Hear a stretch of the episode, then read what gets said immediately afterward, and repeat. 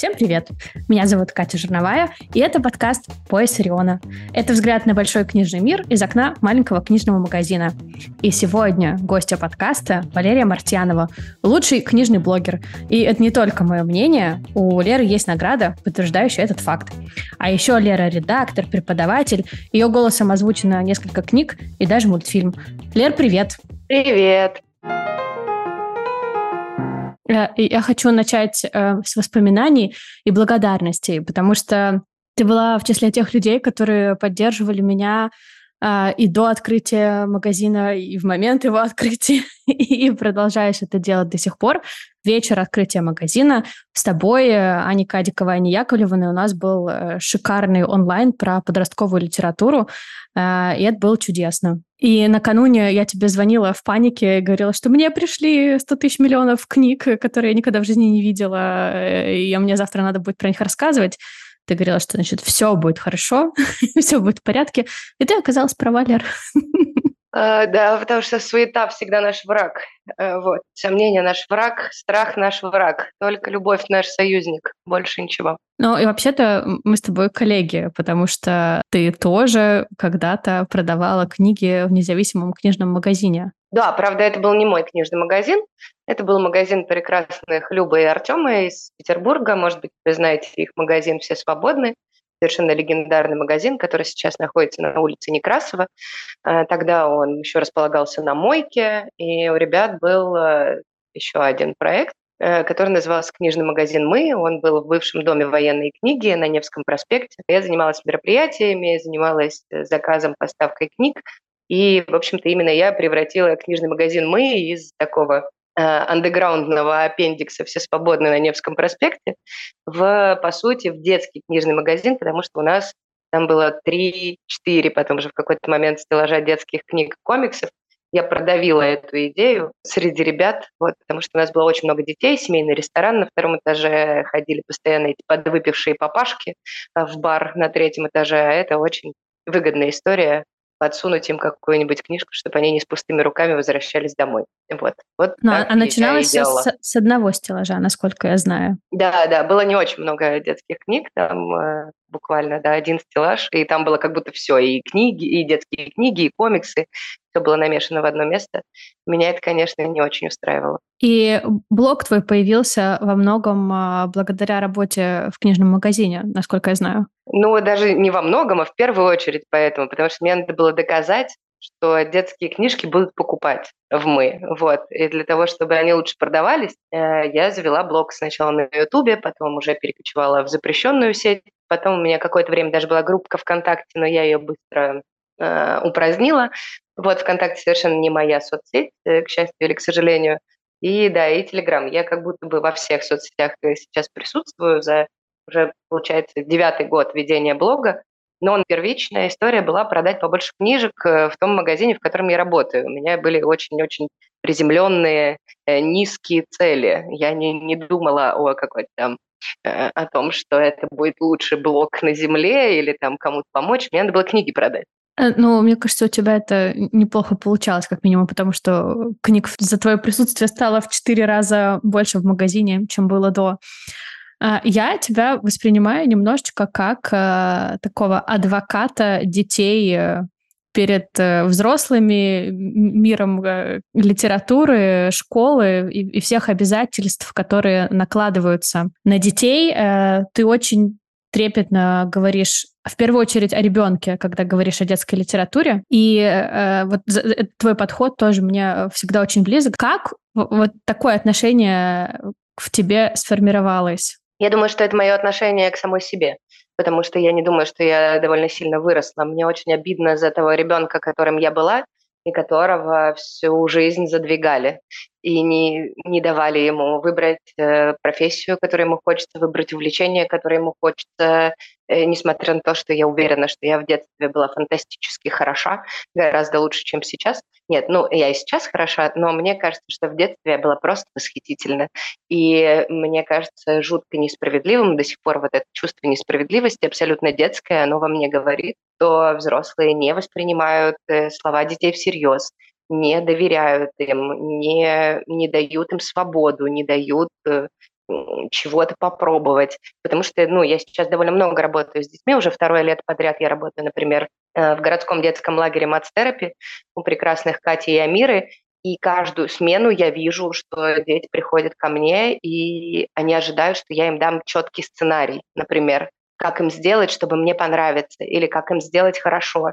И при том, что ну, я понимаю, что это дети условно из очень свободных, э, добрых семей, где родители очень трепетно относятся к интересам детей. И даже там э, есть вот это вот ощущение задвигания, ну, сделай правильно, сделай по копирке, сделай по ГОСТу. Я понимаю, что это в том числе, ну, это во многом задача учителей и, и деформация, которая приходит к детям от учителей.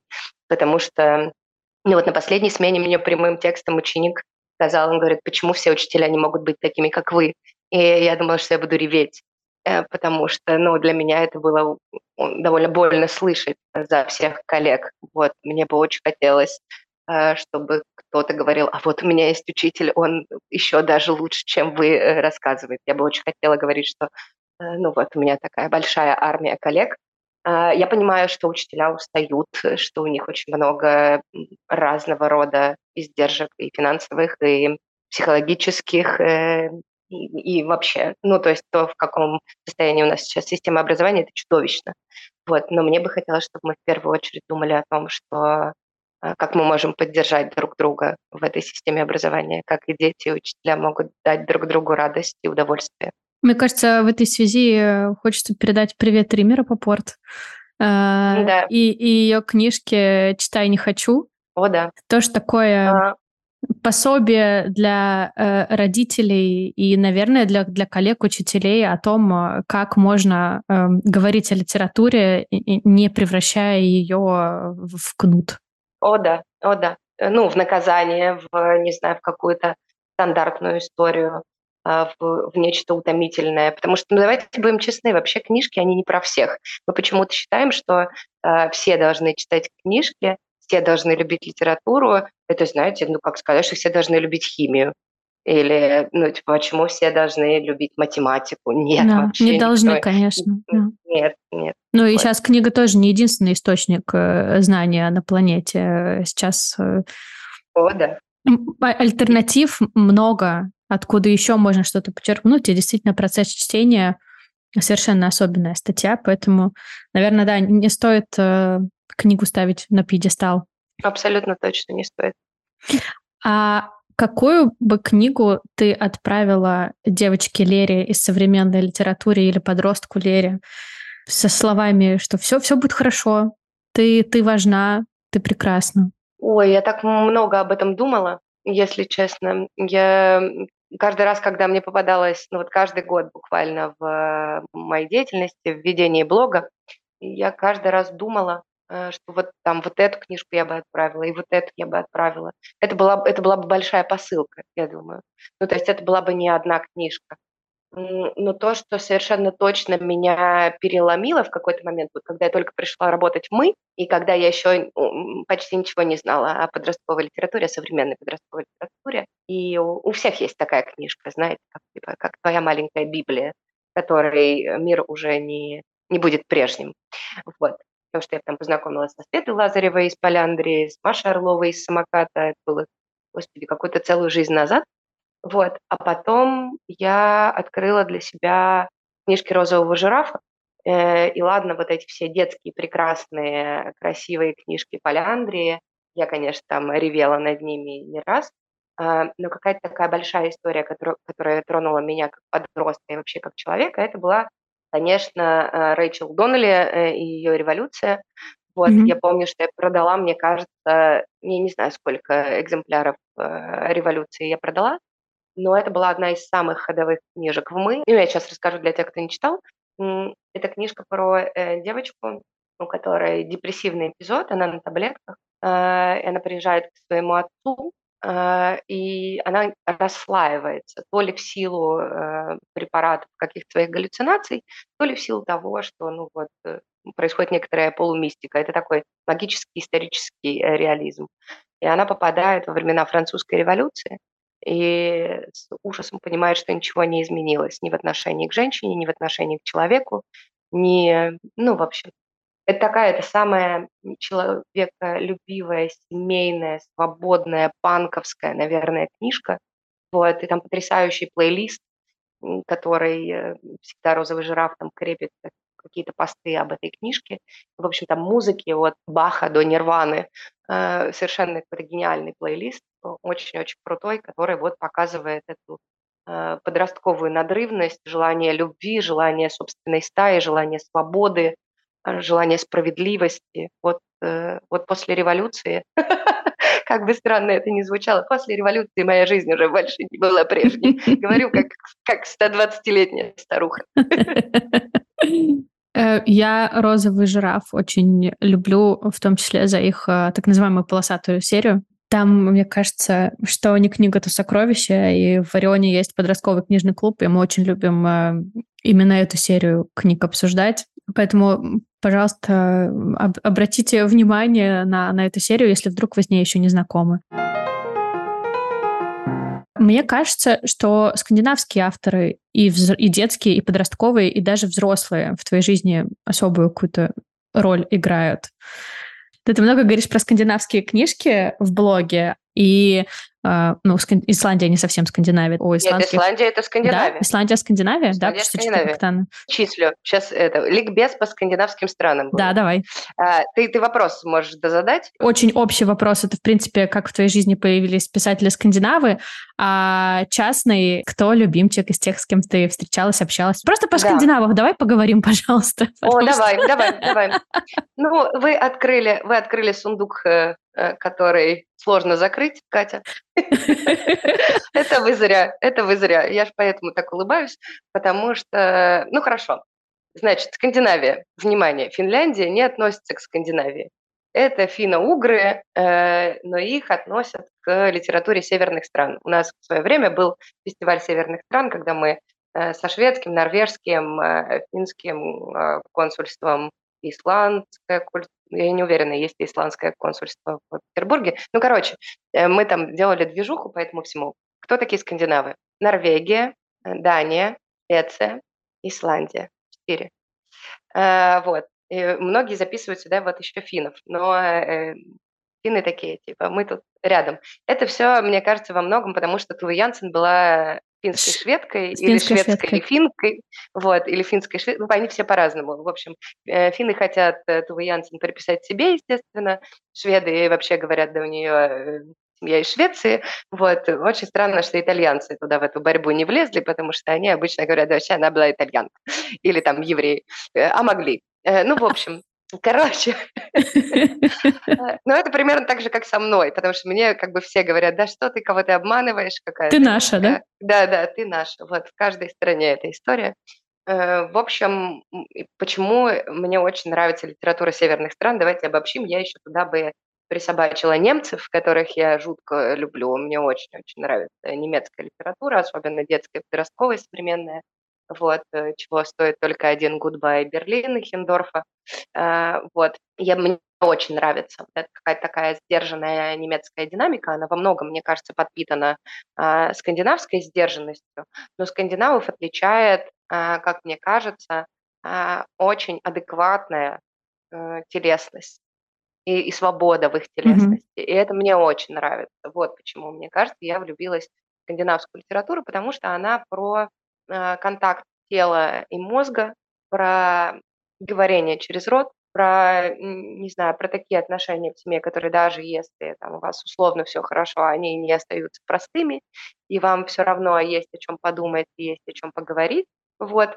Я даже не знаю, как мне выбрать кого-то любимого из скандинавов, потому что, ох, ну, не, понятно, что если мы говорим про Швецию, то это Ульф Старк. А, это, ну, мы никогда с ним не виделись лично, я не успела э, с ним познакомиться лично, но он записал для меня видео, моя подружка случайно встретила его в Таллине и попросила его записать для меня видос. Э, и у меня есть видео, где Ульф Старк специально для моего блога говорит, э, читайте книги, будьте детьми, потому что книги это потому что э, э, книги это о том, как быть умными, о том, как быть свободными. Вот. И я, конечно, каждый там день рождения Ульфа Старка включаю себе этот видос, вот, и в день его смерти включаю себе этот видос, и всячески напоминаю, что вот э, совершенно удивительный, абсолютно мой писатель, абсолютно мой человек. У меня мурашки. А, как, да, когда-то это сделал для меня, это что-то такое э, очень трепетное. Вот. Из тех, с кем мы виделись, э, я виделась э, в шведском консульстве на... У нас был рождественский обед, дважды я ходила, меня звали в консульство на рождественский обед, и каждый раз приезжали какие-то жутко милые люди, а, например, Ульф Нильсон, с которым мы очень подружились, мы дважды с ним виделись и проводили время. Мне очень жаль, что его больше с нами нет, он совершенно удивительный. А, я очень э, люблю его супер добрые, нежные книжки для а, малышей. Он, конечно, такой дедушка мечты, и он, я уверена, что он был и фантастическим отцом, и фантастическим дедушкой. Я знаю, что а, во многом его подкосило в последние годы, что из-за ковида он не мог видеть своих внуков, а, и это очень сильно морально по нему ударило. Я думаю, что поэтому он очень сдал по здоровью. Вот. Ну, и это было прям очевидно, потому что на всех этих зум-созвонах он грустноватенько уже выглядел. Совершенно феерическая, любимая, э, не знаю, вот по энергии, это абсолютно моя девчонка, это Мони Нильсон. Это, я не знаю, когда я вырасту, я хочу быть похожа на Мони Нильсон, потому что это самая самая лихая девчонка. Вот кто остался девятилетней, несмотря на то, что ей там сколько, 60 плюс, так это вот она. Вот, Мони Нильсон прямо моя по энергии. Мне, я буду честна, мне не все книжки у нее э, нравятся, не все они мои самые любимые, но я считаю, что она совершенно э, невероятно талантливая, и ее энергия и то, что она дает детям и родителям, это очень важно. Вот, вот она свободнее очень-очень многих вообще людей на планете, мне кажется. И я еще познакомилась с Аникой Тор, э, которая написала большую такую, господи, тетралогия. Она тетралогия или трилогия? Я все время забываю. Тетралогия. Вот, да, про девочку, которая бежит в Швецию от э, Второй мировой войны, про евреев, про вот это вот все. А вот. И Аня, которая дала мне прозвище наша, наша маленькая еврейская принцесса в Петербурге. Вот. Ну, теперь уже не в Петербург. Вот. Аня, которая, да, назвала меня маленькой еврейской принцессой. Было очень мило. А, если мы говорим про Исландию, то это, конечно, Аудурава Олафсдотер. Это Валькирия, это богиня моего сердца, это моя любовь все ее книжки я обожаю, я самая большая фанатка Аники, о, господи, Аудурава Олафсдотер на свете, просто. У нее вышло три книжки, а, «Отель Тишина», а, э, а они все вышли в Поляндрия No Age, «Отель Тишина», «Мисс Исландия» и «Человеческое животное». Вот, все три стоят того, чтобы быть немедленно купленными, прочитанными и, не знаю, и хранимыми у сердца. Вот, у нее очень концентрированная философская частично автофикшн проза. Э, вот это то, что я могу читать э, в любое время, в любом месте, и это то, что неизменно меня поддерживает. Но это, конечно, взрослая литература, это уже не детская литература. Ну, да. а, вот, да. Если мы говорим условно про финнов, то это Тима Парвела, конечно, его серия про Эллу, которая издается в розовом жирафе. Это лучшее чтение для младших средних школьников. А, обалденная серия. С Эллой, целая э, большая, ну не то, что проблема, вопрос объяснить родителям мальчиков, что э, их мальчикам тоже нужна книжка про Эллу. А там просто как бы про Эллу, будем честны, с гулькин нос. Это просто ее класс. В этом классе, да. по-моему, больше пацанов, чем девчонок. И она абсолютно хулиганская э, и такая и дерзкая. И этот учитель, конечно, очень вызывает, мне кажется, эмпатию у всех мужчин. Потому что он окружен диким безумным классом, который творит всякую дичь постоянно, ему надо это все вывозить. Короче, мальчикам для ответственности прям надо читать Эллу. Да, у них всегда, главное, самые добрые намерения, и очень все с их с детской точки зрения, очень все логично и обосновано. Конечно. И потом все это разбивается о странный, непонятный взрослый мир. О, да, о, да. Ну, так всегда вообще. Я, я до сих пор чувствую э, этот вайб. Все мы, все мы немножко класс Эллы. О, да. Так, ну вроде вот про всех, ну вот я так всегда боюсь, знаешь, э, что-то про кого-то не досказать, но как будто бы основных каких-то я э, назвала, да. На, а, Норвегия, Норвегия. А, Арне Свинген, конечно, который да. э, издается у Белой Вороны. Э, конечно, это Арне Свинген. У меня даже татуировка есть в честь Арне Свингена. Э, ну, черепаха моя. Что я сейчас да. не погнаю. Э, в общем-то, из книжки в прыжке, потому что там главный герой э, начинает свое повествование с зеленых черепах. И я просто, меня так проштормило, я только с Кипра вернулась, и я видела, э, как эти черепахи плавают, значит, там и как ради них самолеты отменяют, чтобы у них спаривание произошло. И они совершенно фантастические. Я была влюблена в зеленых черепах, а тут я еще читаю про них книжки, и все, пазл сложился. И одна книжка Арна Свингена вышла в Поляндрии. Примитивные сущности. Прим, да, примитивные сущности. Да. А Мария Пар, ну это, наверное, слишком э, как бы очевидно, чтобы, на, чтобы это упоминать, но... Ну, э, я очень люблю Марию Пар. Э, как вообще, как фигуру, и все, что она сделала для детской литературы, это правда, это очень круто. А, но я у нее люблю, смертельно люблю одну книжку Тоню. из трех, которые вышли на русском языке, конечно, Тоня Глимердал, да. И просто, ну, вот почему я говорю, что Мария Пар очень много сделала для скандинавской детской литературы, потому что, ну, по сути, она была одной из первых, кто сделал э, такую активную девочку, которой, ну, прям, прям не было вот до этого ну, вот такую девочку живую, которая как бы, ну, в общем, тебе немножко плевать, она девочка или мальчик, вот, которая, ну, то есть не плевать, конечно, но она такая, с которой тебе и дружить хочется, и влюбиться в нее хочется. И, и если бы у тебя была дочь, ты бы очень хотела, чтобы она вот такая была. И не знаю. И, и вообще и маму ты свою видишь в ней, и, и какого-то такого человека-человека. Короче, скорость и самоуважение скорость и самоуважение. Да, девиз Тони. Но там интересная история была про то, что значит, Тоню Глимердал э, Мария Пар писала между э, «Вафельным сердцем» и «Вратарем и морем», и сначала э, главным героем книжки был мальчик, а потом да. ей на глаза попалось исследование про гендерное неравенство среди героев книг, и она села, подумала и поняла, что нет ни одной объективной причины, почему именно мальчик должен быть главным героем ее книжки, и переписала практически готовую рукопись. И надо сказать, мне кажется, что книжка только выиграла. И, и вся, вся литература, точно. и читатели. Да? Мне кажется, до, до нее только такая Пеппи была у Астрид Лингрен, э, такая же свободная, ну, вот отвязная. Заметь, но... обе рыжие. Вот обе, заметь, рыжие. обе рыжие. Мне кажется, это не случайность, конечно. Конечно, не случайно, это амаш. Амаш, конечно, амаш великой Астрид Лингрен. Ты в прошлом году переехала из Питера в Сочи. Да. Какие книжки уехали с тобой? Как вообще? Э, никакие? Никакие, никакие. Более того, книжки из Питера сейчас активно разъезжают по Питеру, по Москве, а, какие-то поедут в Белгород. А, вот. Да. я поняла, что я не не могу больше это все накапливать. У меня довольно сильные пертурбации произошли в жизни. А, я развелась, я поняла, что, скорее всего, в ближайшее время я не хочу жить так, как э, э, я жила до этого. Ну, вы знаете, у нас а что, что-то случилось, да?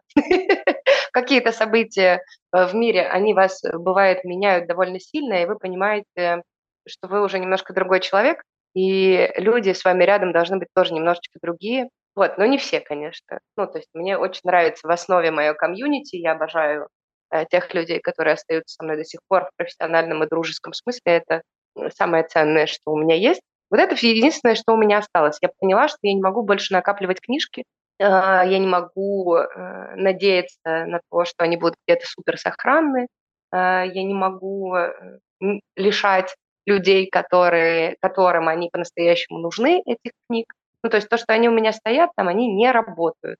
Они лучше будут работать в какой-нибудь региональной библиотеке, если я вот отдам их, а, например, Арис, все свободны, а, или они хорошо будут работать э, у каких-то начинающих книжных блогеров, у которых условно нет денег и контактов с издательствами, которые есть у меня, и поэтому они там отправляются к Тане в Москву, да, или, ну, в общем, вот так. Но, если честно, у меня есть несколько книг, Э, которые поедут со мной сейчас в Стамбул. Вот. Э. Их три. Их три. Какие? Вот. Я не знаю, почему э, так получилось, что книжка э, Сережи Мохова про смерть индивидуумовская. Да. Вот а я, я ее почему-то после развода забрала. Вот сейчас я ездила в августе, и я ее почему-то взяла с полки и положила к себе в рюкзак, свою маленькую ручную кладь. Почему-то я думаю, ну, я не могу ее никому отдать, хотя она без автографа. Почему-то вот эта книжка а, про смерть, как мы ее принимаем, а, она мне очень нравится. Я периодически в нее заглядываю. Может быть, это вот мое подавление тревожности, может, это мое вот там guilty pleasure, э, закрывание этого смертельного гештальта для себя. Мне почему-то очень важно напоминать себе о смерти и о том, что это нормально в нынешних э, в нынешней обстановке. Вот. Да. Ну, типа, что самое страшное может со мной случиться? Я умру. Окей, значит, надо к этому подготовиться. Ну, к этому никак не подготовишься, конечно, но вот типа, принять как-то это внутри себя, это похоже, что для меня это очень важная штука. Это раз. А еще одна книжка, она смешная, она на английском языке, я надеюсь подтянуть свой уровень английского языка. Вот. Она называется «Ганста Грэнни» Дэвида Уильямса. Это книжка «Ганста Грэнни» про бабушку, которая значит, э, совершает всякие грабежи. Отлично. Да, да, бабушка-грабитель. Вот. Еще одна книжка, которая, скорее всего, поедет со мной, потому что я не могу, мне кажется, ее никому оставить. Это книжка Ариаги, который был э, сценаристом э, культовых фильмов «Сука, любовь», «21 грамм», «Вавилон». Это книжка «Спасти огонь» от э, Поляндрина Уэйдж. Скорее всего, она тоже поедет со мной. Что-то я, мне так жаба давит ее кому-то оставлять. Вот, поэтому Возможно, я ее в руках уже понесу, потому что она никуда не влезет. Ну, слушай, мне кажется, очень э, такая характерная подборка. Очень странная подборка вообще. Ну, типа, а, ну, я же не сказала, про что там сюжет у Гильермо Ариаги. Про э, богатую замужнюю женщину, которая хореограф. И, значит, они, э, она едет со своей танцевальной, танцевальной группой в тюрьму. Э, выступить перед заключенными. И влюбляется в заключенного и начинает, значит, там с ним феерически заниматься всякими непотребными вещами. Вот. Так. Там говорят, что там, извините, 18 плюс сейчас будет, говорят, что там есть сцена анального секса на 6 страниц. Я пока до нее не дошла. Вот. Ну, теперь я, я понимаю, почему ты не можешь ее оставить. Да, мне что-то жаба давит немножко, хочу, чтобы это была моя история. Мне как кажется, поправь меня, если я не права, чем тебе, не знаю, грустнее и страшнее, тем веселее твои рилсы.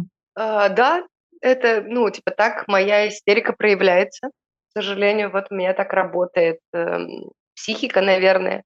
Я всю свою тревогу э, захохачиваю, за, зашучиваю. Это мой личный способ э, для того, чтобы справиться с тем, что мне страшно одиноко, э, грустно. Я стараюсь сама себя развлекать. У меня это с детства, на самом деле. Четырех лет я себя так утешаю. Это, да, это правда.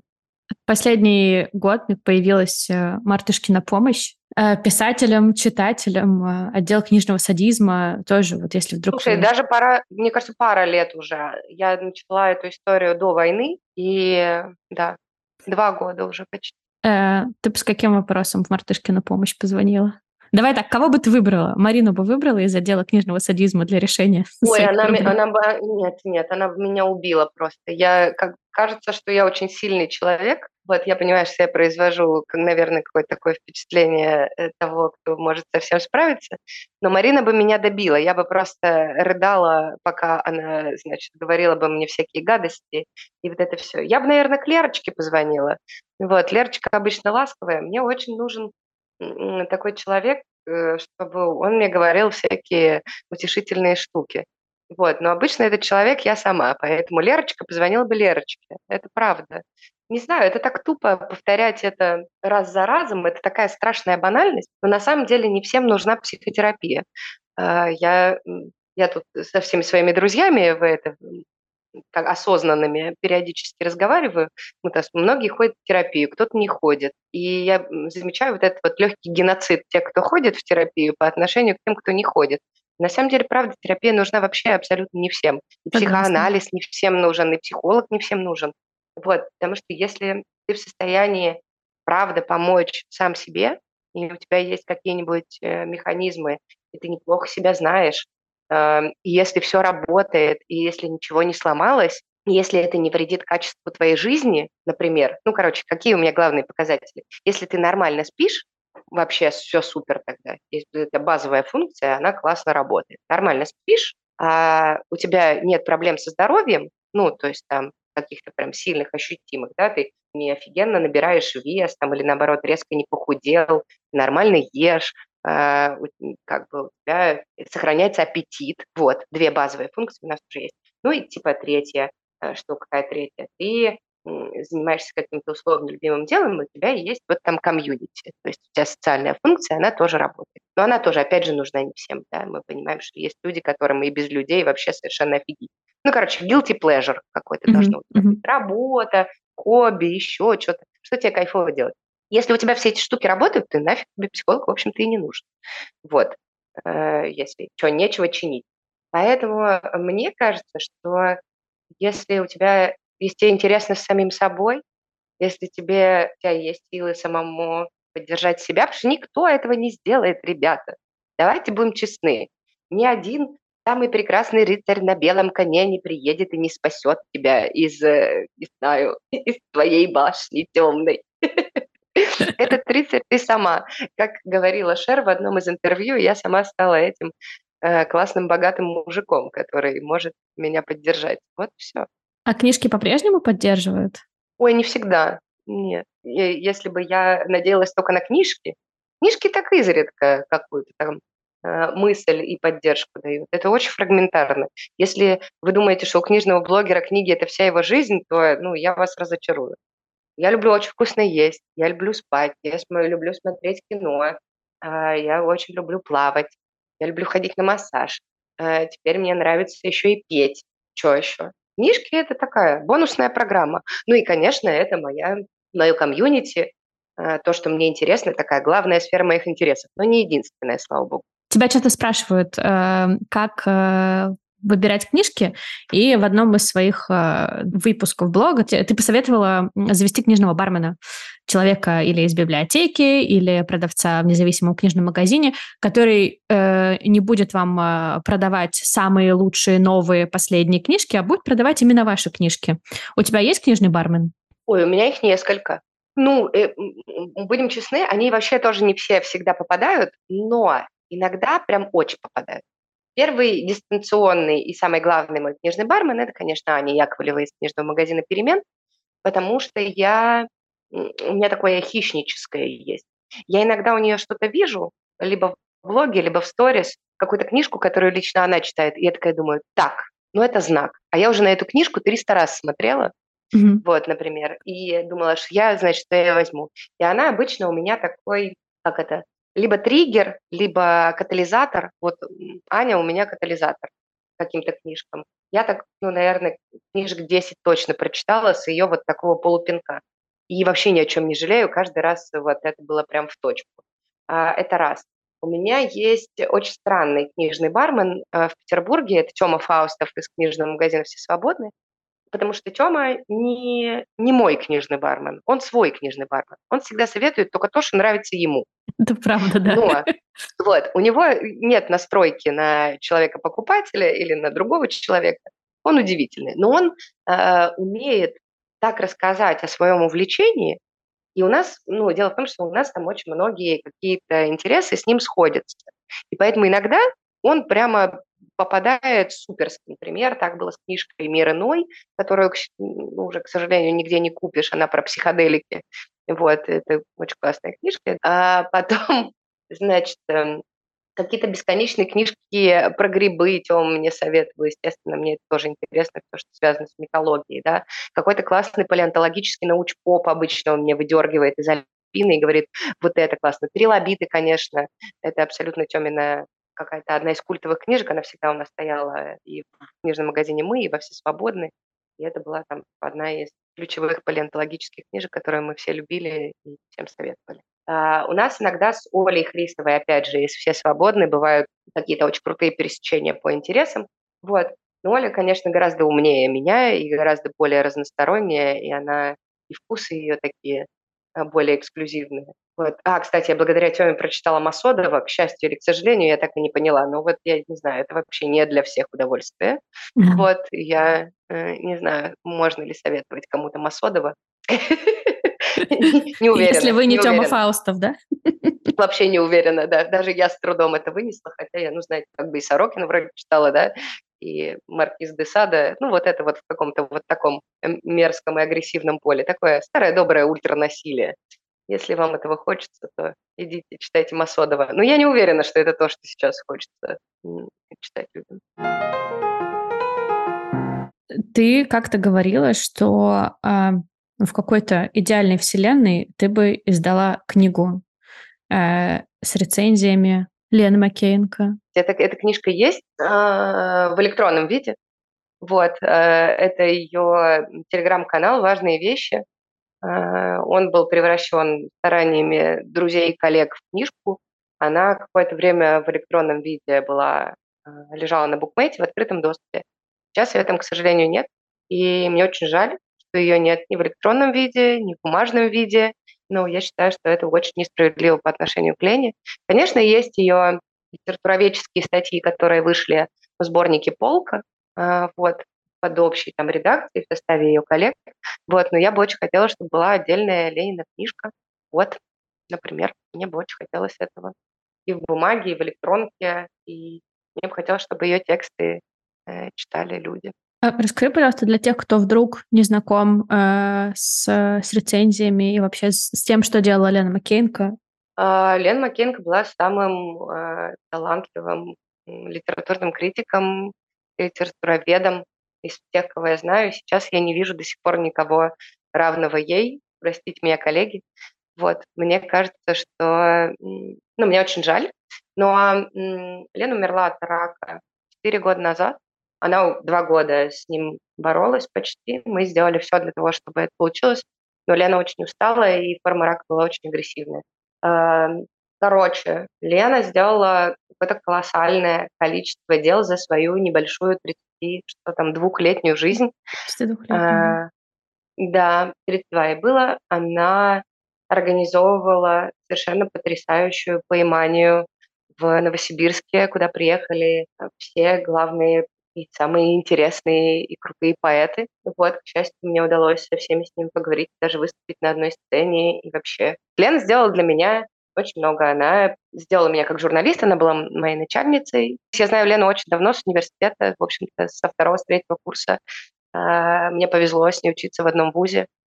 Вот. Я работала с ней как журналист и как поэт, когда я еще активно писала стихи. Потом, когда я стала заниматься книжками, Лена очень меня поддерживала и давала мне работу везде. Вот.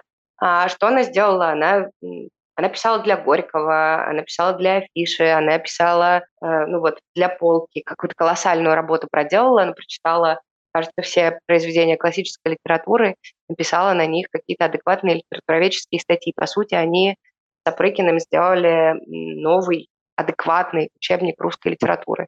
Даже не учебник, а просто вот то, как нам понимать классику, почему так происходило, это совершенно гениальная штука, которая сейчас выходит в Альпине. Четыре тома полки уже вышло.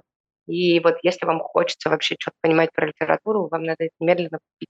Да, э, полка э, должна быть, мне кажется, настольной книгой э, для тех, кто для тех, кому интересно э, побольше узнать про классическую русскую литературу не в контексте э, школьной суровой программы. О, да. Каким был кряк, когда им занималась Лена Макенко? Да, это важная штука, про которую я не сказала. Мне очень жаль, что ее не было на последнем, но вообще она как будто была.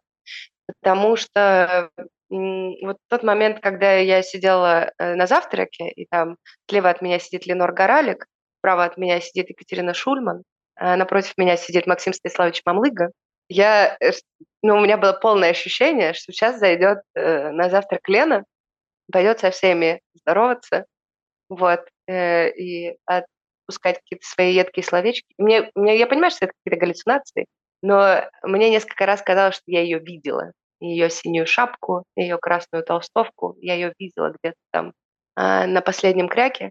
Спасибо, конечно, и Насте Ханиной, и Гале Бочаровой за то, каким они сделали последний кряк. Я все-таки надеюсь, что он не последний и что э, еще будет.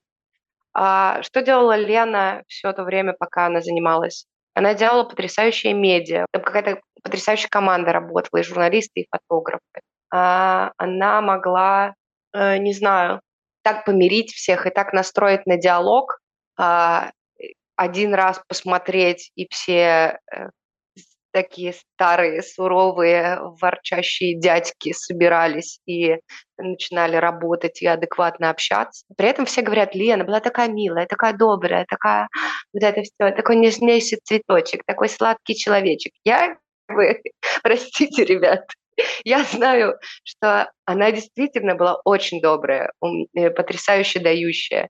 Но я знаю, что это такой силы колоссальный был человек, который мог одним словом тебя поставить на место, который мог э, посмотреть на тебя, и ты осознавал всю свою жизнь в один момент. И что вести себя как свинья нельзя, или там, что тебе нужно немедленно собраться, или что, не знаю, любая похвала от нее была как вот как медаль сверху. Не, она делала колоссальную работу. Это, ну, это человек, который умел все, который э, мог всех поддержать, даже ничего как будто бы не делая, но делая очень много. Лер, спасибо большое, что ты пришла. Да не за что. Я получила большое удовольствие от нашей беседы. Угу. И я. А Очередной выпуск подкаста «Пояс Ориона» подходит к концу. В ожидании следующих выпусков э, послушайте, пожалуйста, выпуски предыдущие. В описании к выпуску я оставлю все те книги, которые мы с Лерой сегодня упоминали, а также ссылки на все соцсети, где можно найти блогера Валерию Мартьянову и э, дальше уже эм, сделать из нее своего личного книжного бармена. Рассказывайте, пожалуйста, о подкасте друзьям, подписывайтесь и оставляйте комментарии. Все эти нехитрые действия очень поддерживают наш проект. Э, расшифровка Ксения Шаховцова, звук и монтаж Анатолий Свинарев. Меня зовут Катя Журновая. До встречи через неделю.